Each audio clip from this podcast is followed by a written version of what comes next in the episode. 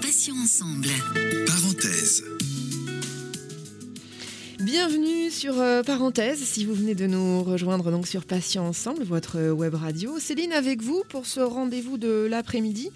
Euh, je reçois donc sur l'antenne des professionnels de santé, ça peut être également du personnel soignant ou encore des malades qui viennent euh, témoigner, nous raconter leur histoire.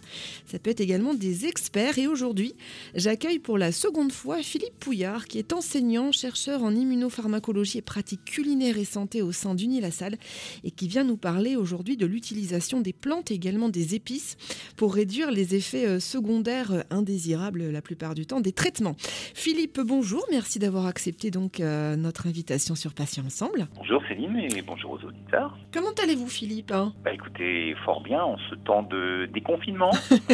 euh, un déconfinement qui est plutôt personnel puisque au niveau du travail, bah, le télétravail est toujours là et, et malgré tout, bah, les outils modernes nous permettent de, travailler avec les collègues et, et l'extérieur. C'est quand même bien. Donc c'est quand même très pratique cette histoire. Alors Philippe, aujourd'hui on va donc s'intéresser, je le disais en préambule, euh, à l'utilisation des plantes et également à quelques épices qui peuvent euh, réduire les effets euh, secondaires et indésirables des, traitements bon, lourds, hein, on ne va pas se le cacher. Alors, les plantes médicinales sont-elles plus efficaces sous forme de comprimés de gélules, d'huile essentielle ou encore pourquoi pas d'infusion, Philippe?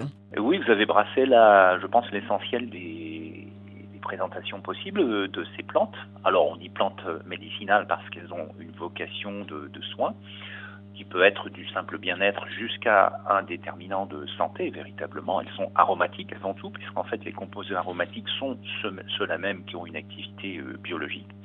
Alors, les plus efficaces, si on allait dans un ordre particulier, ce seraient les huiles essentielles.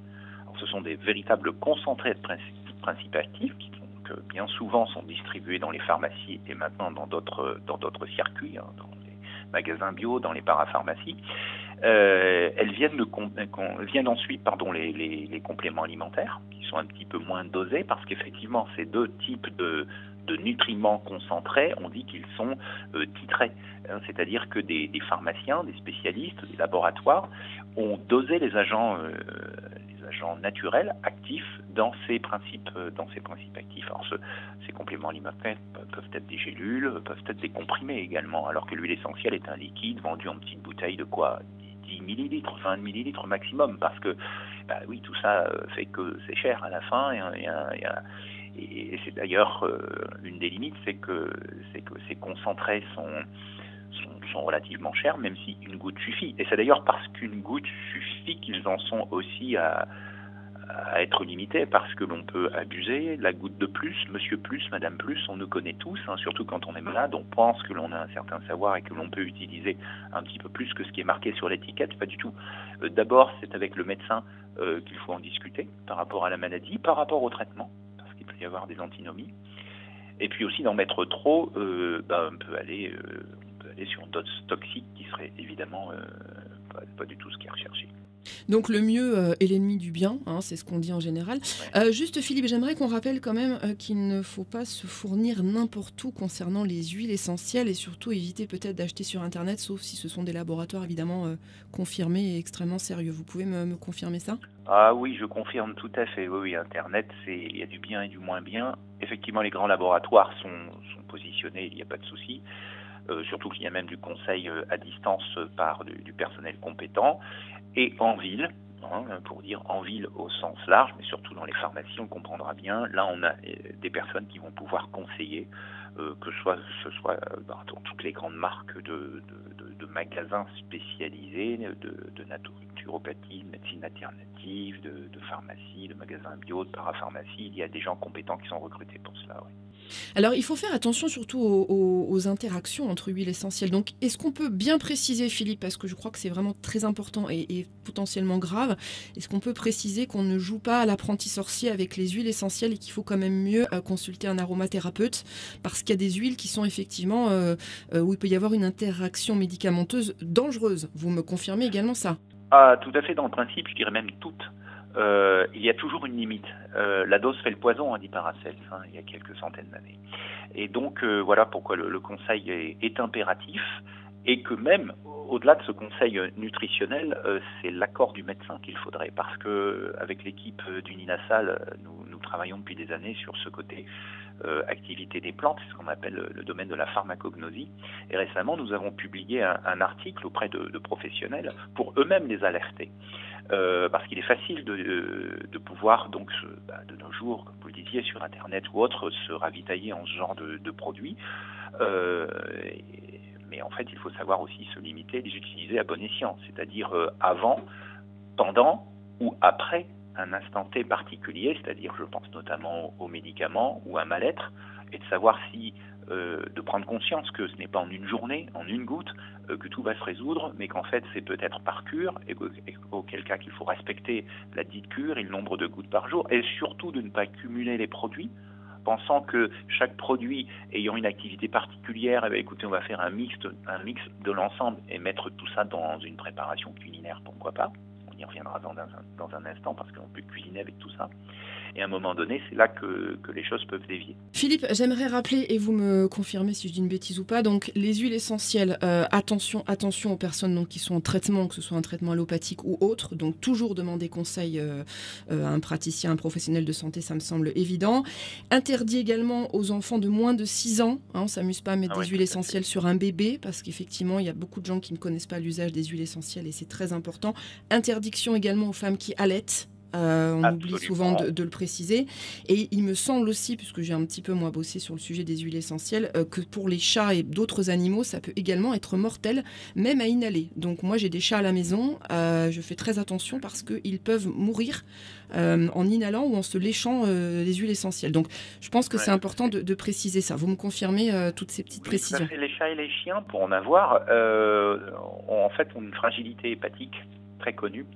Et, de ce fait, on, pense faire plaisir à un chien en lui donnant tel et tel produit. On va regarder simplement, petite parenthèse entre nous, du chocolat. Est-ce qu'il y a de la tyrosine Il y a de la tyrosine dedans, c'est ça hein? Oui, que le, le, chat ou le chien va faire en fait un choc, un choc hépatique. Oui, tout à fait. Donc pour en revenir non pas au chocolat mais aux huiles essentielles, euh, le chat et le chien, oui, euh, dès lors que, bon, enfin, là, là, on va parler dans un instant de l'utilisation de ces actifs d'une manière finalement alimentaire. Donc euh, on ne va pas parler de, de, ces, de ces sprays aromatiques qui pourraient être utilisés par certains, hein, notamment les gens qui ont des troubles par rapport euh, à l'odorat.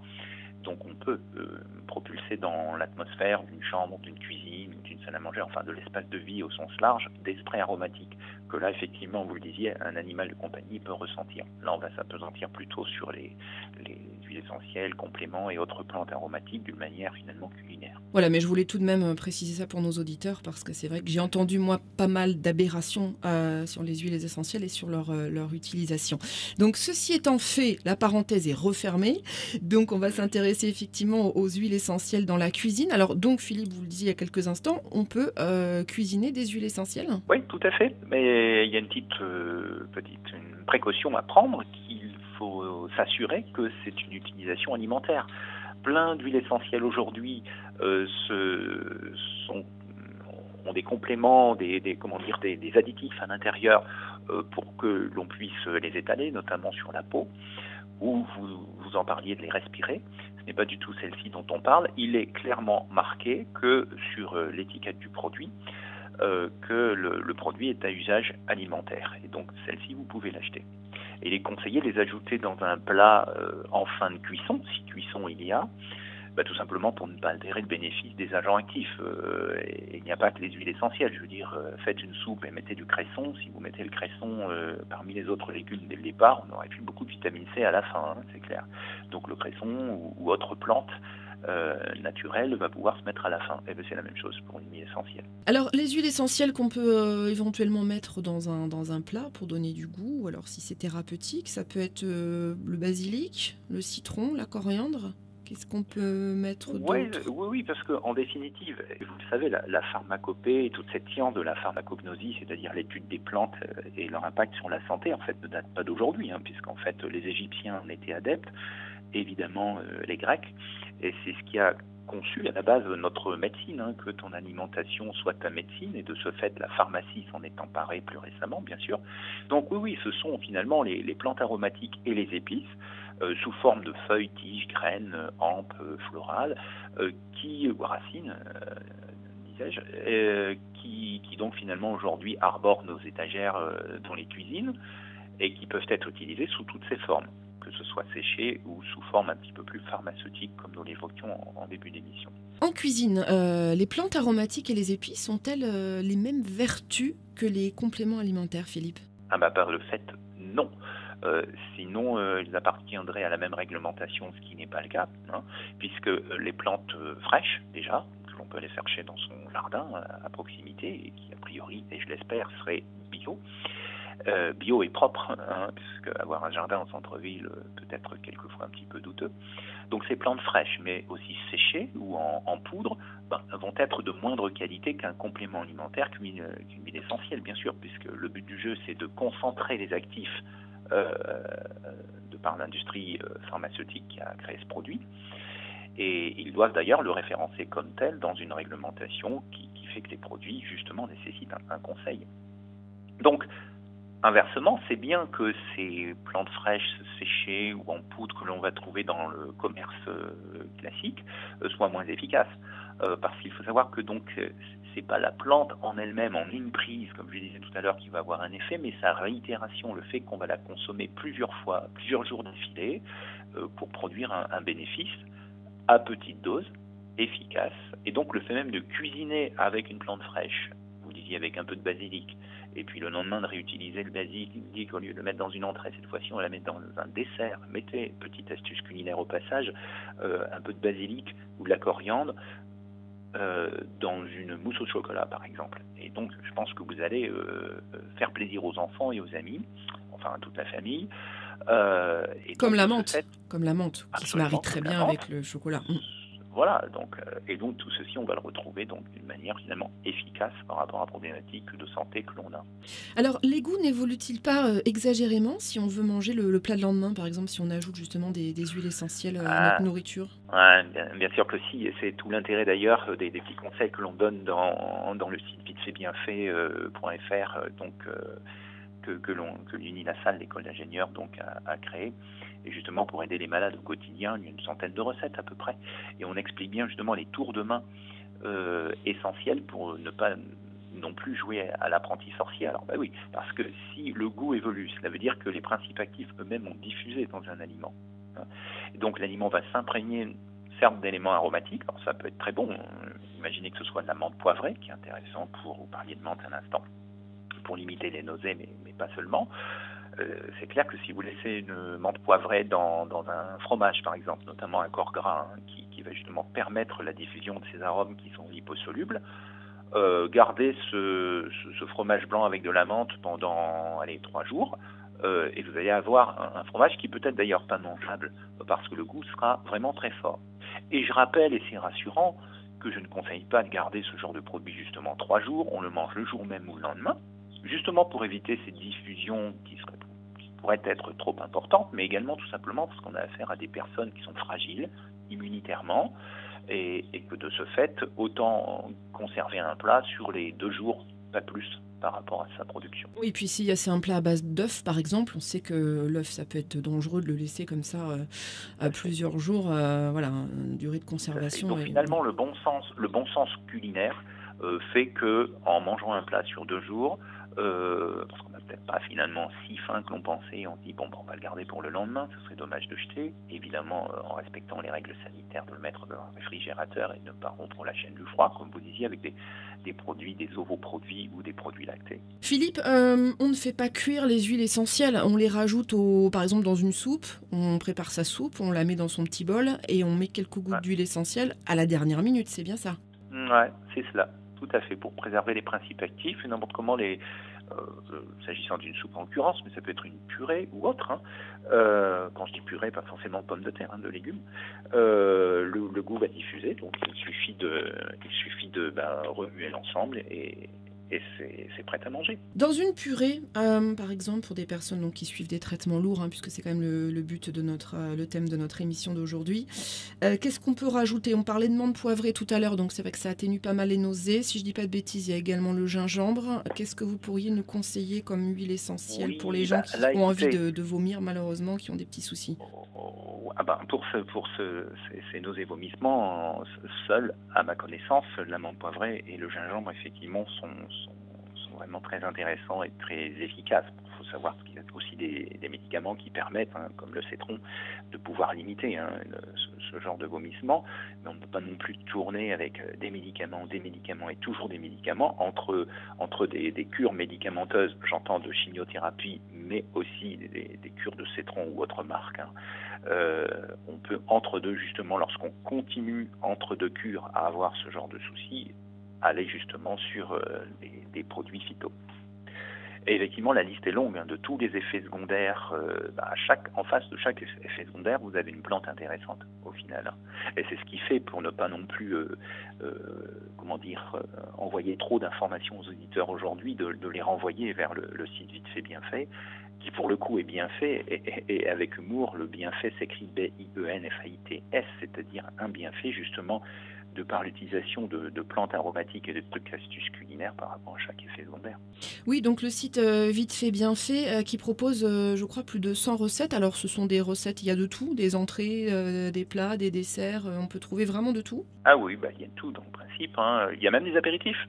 Eh oui, bien sûr, on peut prendre un sans alcool. Famille. Sans alcool. Bien sûr, voilà, mais le côté apéro, en faisant une petite euh, bah, verrine que qui fera plaisir à tout le monde, mais qui a un intérêt pour, pour la personne en question.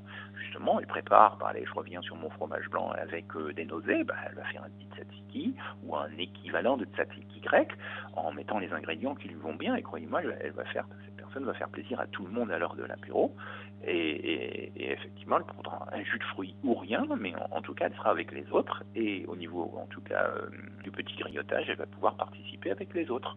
Voilà. Le tzatziki. pour les petits déjeuners. Tzatziki, on rappelle que c'est concombre, ciboulette, un peu de ciboulette, si je me rappelle bien, et un petit peu de fromage blanc, c'est ça franchement beaucoup de fromage blanc, c'est la base du produit, euh, qui est d'ailleurs un fromage assez gras. Hein. Le fromage grec euh, est plus de 20% de, gras. Et, ben, et en fait, dans, dans l'idée, c'est que justement, il puisse apporter de l'énergie aussi pour les personnes à risque de, de, dénutrition. Alors attention quand même, dans la recette du tzatziki, dans la recette originelle grecque, il y a de l'ail. Et l'ail ne peut, peut ne pas convenir à tout le monde soit par une restriction demandée par le médecin. Je rappelle que, à titre d'exemple, vous voyez, on est dans les, les, les, plantes aromatiques, les épices, mais aussi dans, tous les aides culinaires comme, l'ail. Euh, l'ail va être déconseillé une semaine, au moins dix jours peut-être, avant une intervention chirurgicale majeure, parce que l'ail, euh, qui est consommé euh, en grande quantité chez certaines personnes, notamment méditerranéennes d'origine, eh bien, peut avoir une influence sur la fluidité du sang et ben, le médecin ne veut pas, lors d'une intervention où il doit euh, ben, travailler sur le, système euh, veineux, par exemple, et, d'amener donc à, retirer éventuellement donc un, morceau d'un organe, ben, il veut limiter les saignements. Et donc à ce moment-là, et vous voyez que les chirurgiens sont très informés, puisqu'en fait eux-mêmes le savent, mais aussi les diététiciennes qui, travaillent avec eux, vont informer la personne qu'il ne, faut pas prendre d'ail. Alors, revenant de cette idée, euh, ben, au besoin, on retire l'ail et on réarrange finalement euh, la recette à sa mode. Et si on veut laisser l'ail, mais que par contre on se dit ah cette fois-ci j'ai des aftes, et puis euh, bah écoutez ça fait piquer la muqueuse, hein, l'ail est quand même irritant. Un petit truc classique utilisé en cuisine par, par plein de gens, dont des chefs, les malades eux-mêmes le savent, et, on en discute lors, lors d'ateliers qu'ils ont fait ensemble. Et eh bien en fait ils passent l'ail, qui est coupé préalablement en morceaux, au micro-ondes, dans une petite coupelle, sans eau, sans rien, euh, pendant 10 secondes à la puissance maximale du micro-ondes. Et lorsque l'ail ressort, eh bien, le pouvoir piquant est détruit. Et donc l'ail peut être mis dans le tzatziki qui perd son pouvoir piquant. Ça vaut aussi par, euh, pour toute autre euh, épice qui pourrait être irritant. Est-ce que l'oignon est aussi embêtant? Non, l'oignon n'est pas aussi embêtant que l'ail. Auquel cas, est-ce qu'on peut euh, remplacer l'ail dans la recette par, euh, par de l'oignon frais, par exemple? Alors, dire qu'il n'est pas aussi embêtant, euh, ça dépend des individus. Mais je vais vous dire, il aura plus un effet au niveau de l'estomac en termes d'irritation, bien sûr qu'on peut le remplacer. Dans tous les cas, et vous avez bien fait de, réagir ainsi, c'est que les recettes sont avant tout des suggestions et que chacun doit les adapter à ses problèmes du moment, je dirais même aux problèmes que tout peut changer d'un jour à l'autre. Philippe, est-ce que ça vaut pas le coup quand même quand on est euh, malade et qu'on suit un traitement très très lourd et qu'on a beaucoup de médicaments à prendre Est-ce que ça vaudrait pas le coup d'aller consulter un, un aromathérapeute euh, justement pour éviter bah, de, faire, euh, de faire des petites bêtises? Cela vaut le coup bien évidemment, mais je tiens à spécifier qu'il faut que le médecin oncologue qui va suivre la personne soit alors c'est tout un problème. Il faut être, faut être très transparent là-dessus. C'est que il est clair et les médecins ne sont pas dupes et les diététiciens non plus, que les, malades ne vont pas tout dire. Et quand on est en, début de son parcours, il est évident que l'on fait confiance à la médecine et que et si tout avance bien, parfait.